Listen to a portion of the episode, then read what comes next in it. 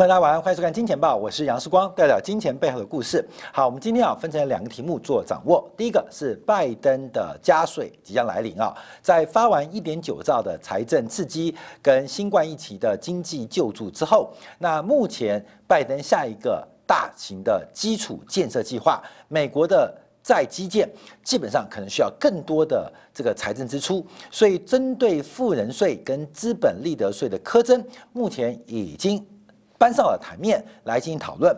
另外，达里欧啊，在昨天呢，这个社交媒体啊，领英啊，发表了文章，针对目前的这个全球的呃债务问题，发表他的看法。那建议大多数投资人往非债务性的资产来进行布局。在资产负债表当中，一边是资金的来源，负债。跟权益，另外一边是资金的去处，就是资产。所以，我们看到这个非债务性资产的方向要如何搭建，稍后我们在今天的部分来做一个说明跟一个观察。好，我们今天先看一下，就是联合国啊，在这个月初啊，做出了一个报告。我们看到最近啊，这个通货膨胀的声音已经反映在债券市场啊，价格大跌，利率走高。另外，对于股市也开始产生了一个这个变化，包括最近美国股市走高的，像波音，像传统。的像 Caterpillar，像包括了金融股以高盛带头，都是带动美国道琼指数不断写下历史新高，搬到了欧洲。德国法兰克福指数是最近全球主要市场当中最为强势的。为什么德国能够创新高？最重要原因是它科技股的比重相对于不管是美国、日本甚至亚洲市场都来得低，反映出来就是整个周期股跟传统的这些投资价值股出现了转强变化，而成长型跟科技股因为受到通货膨胀的预期，我们昨天花点时间讲到为什么通膨胀会影响到。高科技股跟成长股的估值，所以这个风格做转换。但通货膨胀到底会不会来？美国财政部长耶伦认为啊，这个通货膨胀会，但不会严重。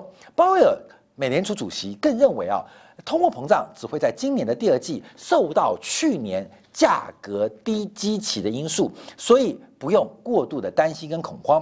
可是联合国在月初发表报告，是今年。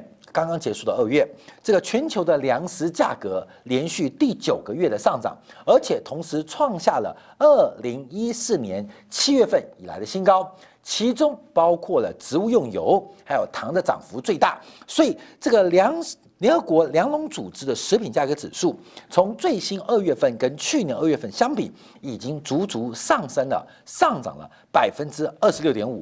好，我们这边提供联合国粮农组织所给的报告，那分别一个是这个名目价格跟实质的这个购买力评价，那。名目价格指的就是这条橘色的，那实质啊，透过通货膨胀还有货币购买力啊，就是黄色的。很明显看到，目前物价正在挑战前坡高点，就是二零一四的高点，而且其实非常非常近，其实非常非常近。一旦这个价格再涨百分之二到百分之三，就会创下一九七五年以来全球最高的粮价，而这个粮价是已经经过。通货膨胀跟购买力的换算，所以全球粮价恐怕会创下上一次石油危机以来啊最贵的一个变化跟发展。所以我们看到谷物价格也好，包括了产糖国的产量也好，特别是植物油的价格出现明显的攀升。所以我们看到台湾啊最近有个新闻啊，就是在呃这个前天呢，我们看到这个花莲很有名的东大门夜市爆出了消费纠纷，烤两根玉米。嗯，烤两根玉米要价两百六十二块钱，那消费者不能接受。为什么烤玉米那么贵？烤玉米那么贵，那玉米是不是涨很多？那玉米涨价那么多，是不是还折射另外问题？就是物价上涨也使得劳动力啊，工资，老板烤玉米的工资要价也开始水涨船高。其实物价上涨的现象。在目前的社会环境，到处都是大的啊，如房地产；小的如烤玉米。所以，是不是烤玉米一只要一百三十一块钱，太贵？我知道很多大陆的这个观众或大陆观光客啊，对台湾的烤玉米没什么兴趣。但台湾的玉米啊，其实甜度比较高啊，甜度比较高。那另外，烤玉米是台湾的一个玉米加工的特色小吃。所以，这个台湾人啊，对于烤玉米来讲，在夜市消费，烤玉米算是单价稍微比较呃高消费的一种。小吃，小吃啊，小吃不会吃一种嘛，会吃好几种嘛，所以算是比较高单价。可是这个玉米一只一百三十一块钱，到底算贵还是不算贵？竟然变成了这个网络社群讨论的焦点。其他折射的问题并不是黑心，因为一只两百六十二块嫌贵，一只一百三十一块钱感觉是涨价了。为什么涨价？我们在看全球玉米最大的消费国啊，以中国的玉米价格来做观察，我们有分成几条线。第一条线啊，是这个最底下的蓝色线，是二零一九年全国玉米的这个均价。那另外一条线，这个深蓝色线是去年全国玉米的均价。那最新是二零二一年，我们看到玉米的均价相对于前年或去年，这涨幅都超过了六成以上。所以玉米价格大幅走高，加上中国玉米库存创下八年来的新低，都使得。这个全球的玉米价格，不管是呃大陆市场，还是全球的这个粮农组织所观察价格，都出现了非常非常明显走高的变化。那等一下我们就要分析啊，这个农产品价格在去年大涨之后，不管是黄豆，不管是玉米，包括了白糖，甚至今年涨幅最大的来自来到了原油的价格。那轮流接棒，黄金把棒子交给了这个黄豆。黄豆又把这个棒子交给了原油，那今年有没有可能再把这个棒子从原油涨完之后再交还给黄金跟白银呢？这个轮回会不会不断的产生，形成的水涨船高一个大中值的投资年份？这就呼应啊，我们稍微等会提到的，就是达里欧讲的非债务性资产。非债务性资产其实有个特色，就是它本身不带现金流。非债务性资产常常常常带有带有。没有现金流的特色，包括了黄金，包括了大豆，包括了比特币。它指的没有现金流，就是它本身的囤积行为，它的生产力，它的价值，并不会因为你的囤积有时间价值的增加啊，时间价值增加本身呢，就是一根玉米啊，一百根玉米，你摆久变一百零一根；黄金一百克，你摆久就变一百零一克，不会啊，不会。所以本身它不带有现金流，可能会有资本利得差价。所以在这个过程当中，全球的大宗原物料。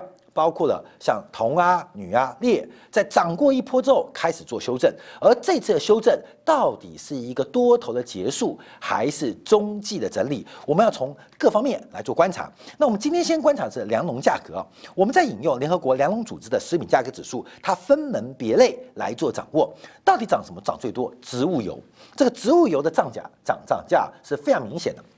二月份的平均价格指数啊，较一月份又上涨了百分之六点二，那这是创下了二零一二年四月以来最高的水平。特别是国际的棕榈油价格是连续第九个月上涨，棕榈油是全球最大。在植物用油当中，贸易量最大的棕榈油更是很多食品加工所必要的一个加工用的一个原料。那棕榈油的价格大涨，第一个受到气候因素，另外一个很重要的变化是去年我们曾经做过专题，欧盟抵制了包括马来西亚、包括印尼，因为砍伐热带雨雨林。改种棕榈树，所以进行抵制。所以棕榈油不仅是作为食品的加工，常常也会作为生殖燃料。那亚洲进口棕榈油是做食品加工，那欧洲进口亚洲的棕榈油，因为棕榈油这个产地啊，就是马来西亚、这个印尼嘛，就是荷兰人、呃英国人、美国人种的嘛。那欧洲进口棕榈油。大部分是要来做生殖材料，所以在去年早期，在前年时候，欧盟跟整个东协有最大的贸易冲突，就来自于砍伐热带雨林、改种棕榈树这种啊这个生殖燃料来源，欧盟拒绝接受，一度引发整个棕榈油的供需失调，就是供给啊销售无门啊，尤其是欧盟进口。后来在印尼调高了它的生殖能源的。这这个呃比例啊调高啊要要更多生理人员。另外，印度的大量进口才化解了棕榈油的一个供给的危机啊，供给过剩的危机。可当时深深伤害了很多棕榈树的投资人跟农民。而那个现象现在反映到最近的行情，就发现国际棕榈的价格竟然成为全球最大涨幅啊！所以我们常分析这个市场宏观经济啊，看没有？其实很多的。多头它来自于国际政治啊、贸易谈判的角力结果，它透过一连串经济这台超级机器的超级机器的。这个变化之后会产出这个结果，所以植物油最近我们看到，不管国际的还是大陆的商品市场都出现大涨。好，另外谷物的价格二月份又比一月份高了一点二 percent，较去年同期是上涨了百分之二十六点五。好，乳制品也在走高，乳制品二月份价格比一月份又上涨了百分之一点七，连续第九个月上升，而且创下三年半新高。好，糖价。糖价比一月份上涨了百分之六，连续两个月上升，而且目前创下了三年以来的新高价格。好，肉类的价格是连续第五个月上涨，虽然比去年同期稍低。那去年四月由猪肉供应量啊，中国特别是中国非洲猪瘟的影响，所以啊，要不是去年肉价的基础太高，记太高，不然啊，今年的肉价维持在过去水平的。可能性仍然非常非常大啊，相对比，所以整个粮食的价格从油、谷物、乳制品到经济作物，到包括了肉制品，在全面全面性的走高。好，那联合国粮农组就提到了，因为全球在去年其实全球谷物它的收成是创下了历史记录，不管是全球谷物市场的供给量来到了一个新高，来到一个新高，包括了小麦，包括了稻米。包括粗粮市场都创下新高，可是库存却急剧的下降。最重要的原因是中国进口的需求远远超出所有人的预期。我们在二零一八年的时候分析过中国的国家战略库存，特别在玉米身上啊。玉米这个金钱豹节目你做十几年，所以我们很多分析啊，现在回头看是可以做关注的。我们在二零一八年就关注，那再再往前推。因为在二零一二、一三、一四的时候，中国对于这个呃农产品的保护，从价格保护、数量保护轮流在不断的尝试。后来一开始是从数量保护托底价，导致中国尤其是玉米，它的国家战略库存严重的过剩，一度超过两亿吨，一度超过两亿吨。那经过三年啊，三年时间逐步的消化，让中国的玉米战略库存大幅的消耗。目前据了解，中国国家对于玉米的战略库存可能不足五千万吨，甚至来得更低。那这个就出现一个非常大炒作的机会，也就是国家队手上的筹码不够，引发了市场大幅度的走高。所以不管是大豆还是包括玉米这些具有工业属性。啊，进行多次多层次加工的商品，玉米淀粉价格大涨。最近你看大陆的豆油也是非常紧张。你像今天新闻看到，上周整个大陆啊，这个大豆油就黄豆油叫沙拉油了，普遍这些油厂的开机率啊，压榨率是走低的。那什么原因呢？并不是需求不够，而是中国可供压榨的大豆数量不够。所以这个中国的进口的需求叠加。中国的国家战略库存来到了过去这五年到十年的低点，使得这个中国的采购引发意外引发全球库存的危机，全球粮食库存危机。所以供给没有问题，可是库存快速的消耗，这个对于全球的食品影响就很大。我们看到现在啊，这个呃。中南美洲的大豆正在做收割。根据上周最新的新闻啊，这个巴西三月份的大豆出口量可能会高达一千五百万吨，再度刷新历史的出口记录。其实今年呢，这个就要讲去年，去年拉丁美洲的大豆跟玉米受到天气变化的影响，所以大家对于产量的估计非常难以掌握。那现在在收割季节。再度碰到大雨啊，大雨，所以会不会影响大豆的品质？市场上也在做关注。可是巴西的大豆疯狂的出口，能不能满足全球最大买家中国的胃口？现在要做关注哦。所以今天啊，有个新闻啊，就是《华尔街日报》提到的这个美国农业部最新的报告。现在是三月份，下个月四月份，三月份是美国农民选择。播种的时间点，三月份理论上是玉米播种的时间。假如三月份不播玉米，四月份就要准备播大豆，准备播黄豆，这是选择，因为种了玉米就不能种黄豆嘛。所以美国农民正在做选择，是要种玉米，三月份播种玉米啊，这跟呃植物的基因有关，还是等到四月份种大豆？按照美国农业部的一个观察，今年美国农民种植玉米跟种植大豆的面积都将创下历史记录，历史记录，特别是大豆的播种量会比一年前增加。百分之八点三，这对于播种面积来讲是一个非常非常巨大的、非常巨大的一个这个成长啊，成长。所以包括棉花，像德州很多棉花，反正种棉花的都改种大豆啊，改种大豆。所以我们看到很多玉米田基本上也改种大豆，那玉米又排挤其他的大型作物。那目前从大豆啊，不管是换肉率。还是包括跟其他食物的价格比，仍然具有巨大的利润跟空间。所以，我们目前看到美国农民在今年的播种是创下了一个新高。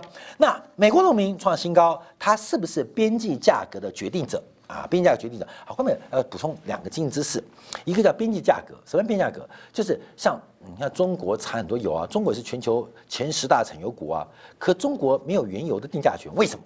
因为中国的消费量远比生产量大很多，所以自己产的都不够用，怎么可能影响国际？为什么欧佩克那么重要？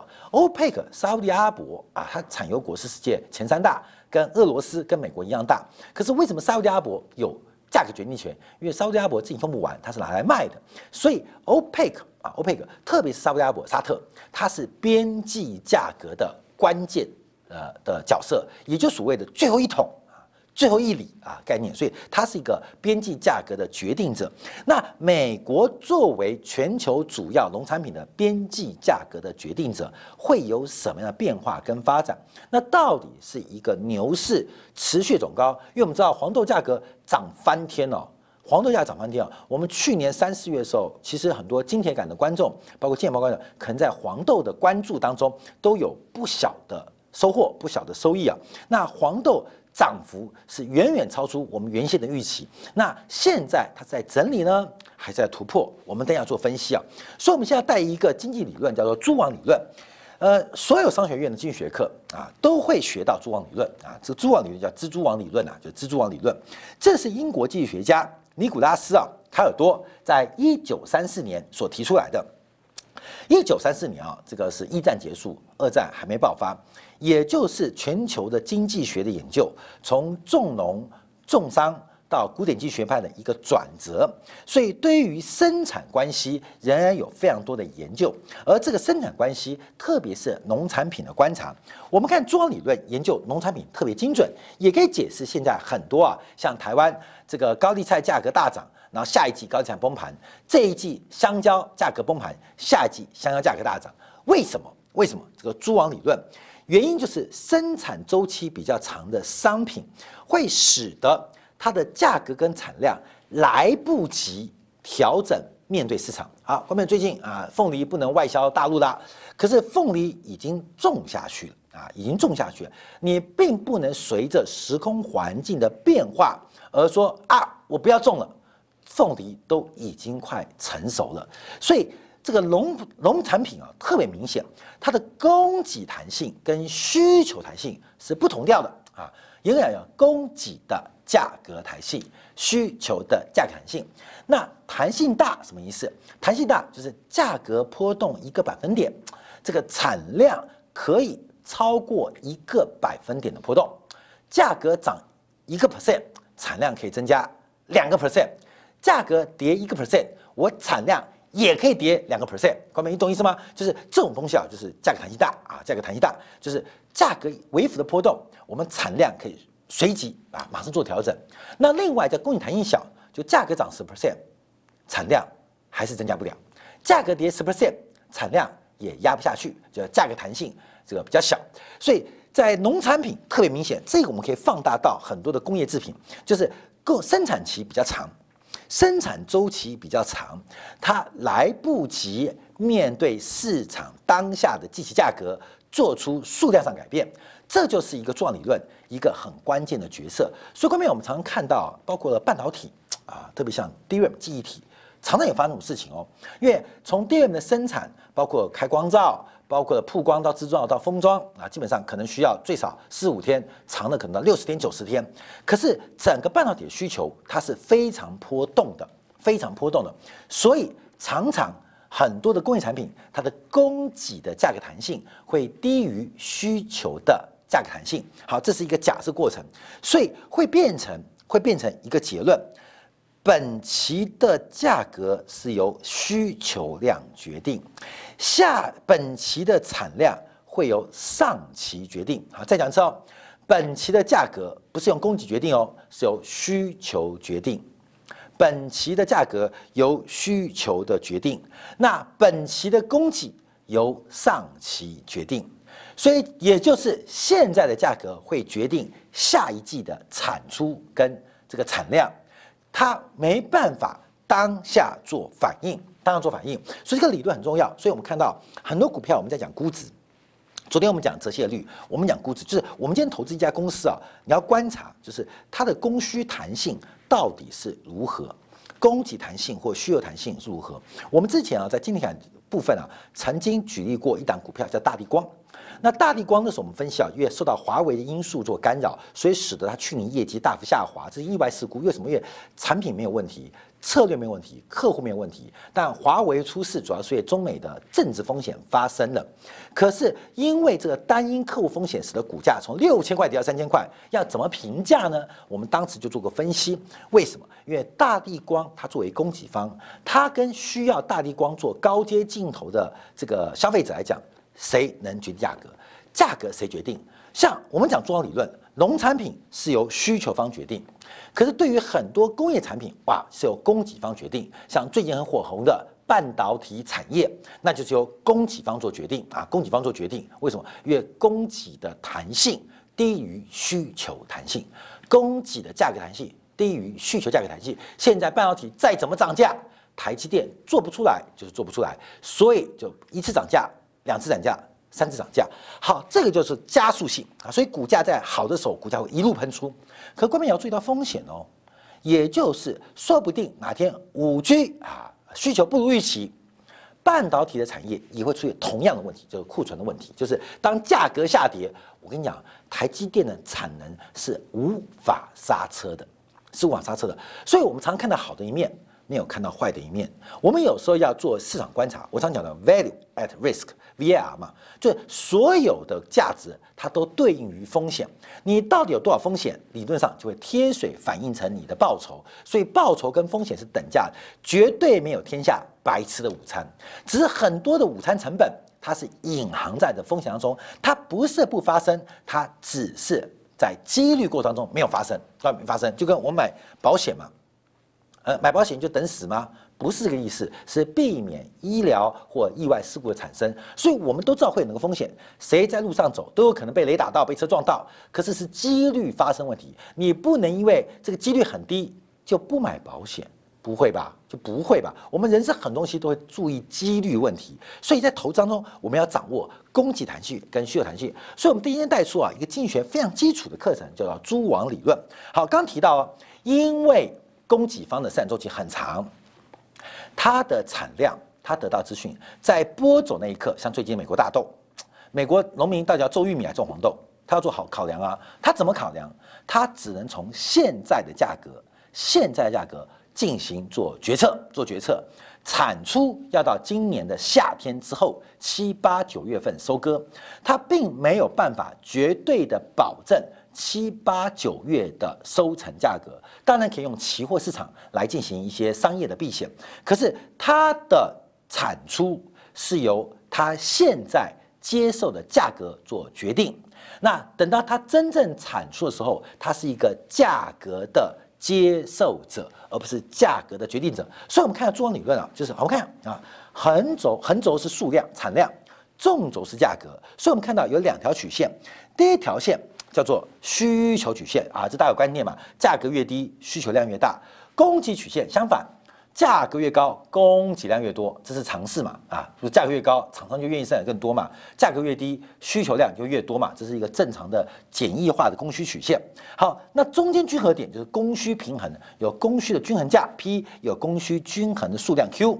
好，均衡理论指的就是第一个 P one，P one 是前期的价格，前期价格。那到底产出多少是由农民讲到？现在美国农民抢种玉米跟大豆，谁决定？是由 P one 决定。决定 Q two 的产量，我要生产多少是由 P one 前期第一期决定，决定了第二期的产量。等到第二期的产量出现之后，因为供给跟需求存在一个非常大的缺口，所以会使得 Q2 的产量对应于是 P2 的价格，也就是中间这个缺口就是供不应求，所以价格会走高。P2 的价格会决定下一期。Q 三的产量，所以看到没？这个产量这边是数量嘛，所以 Q 三的数量明显比 Q 的数量来的大。为什么？因为价格因为供应不求涨价了，涨价之后会决定产量会在 Q 三出现。那 Q 三的供给在这边基本上远远大过需求曲线，所以价格会走低，需求方决定，所以会有 P 三的价格。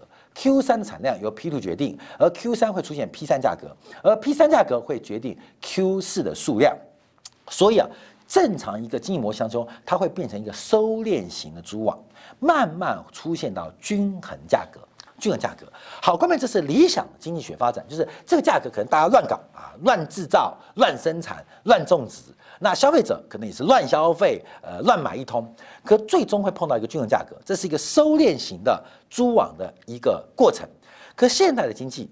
并不那么简单，因为中间啊有很多的风险，气气候风险啊，这是自然风险，那包括人为的利率风险、种植风险、资本风险，还有风险偏好，都会改变这个结构。有时候它可能更为发散性的过程。我们今天不讲发散性的蛛网啊，我们讲收敛性蛛网，它会形成一个价格过程作用，寻求稳定，而这个稳定常常会被打破。譬如说需求曲线，因为中国库存不足，整条线。开始往上横移，往上横移会导致这个蛛网要重新均衡，那需要什么？需要很长的时间，而这个时间就变成周期，就变周期，所以变成了有生产力周期，有债务周期，有商业周期，有库存周期。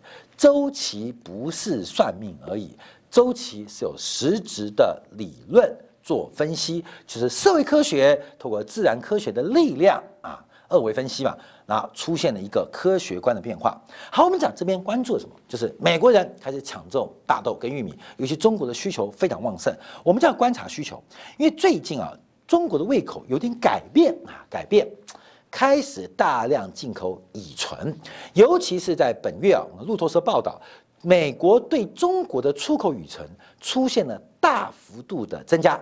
大幅度增加，是也引发了美国在乙醇的产量开始大幅走高。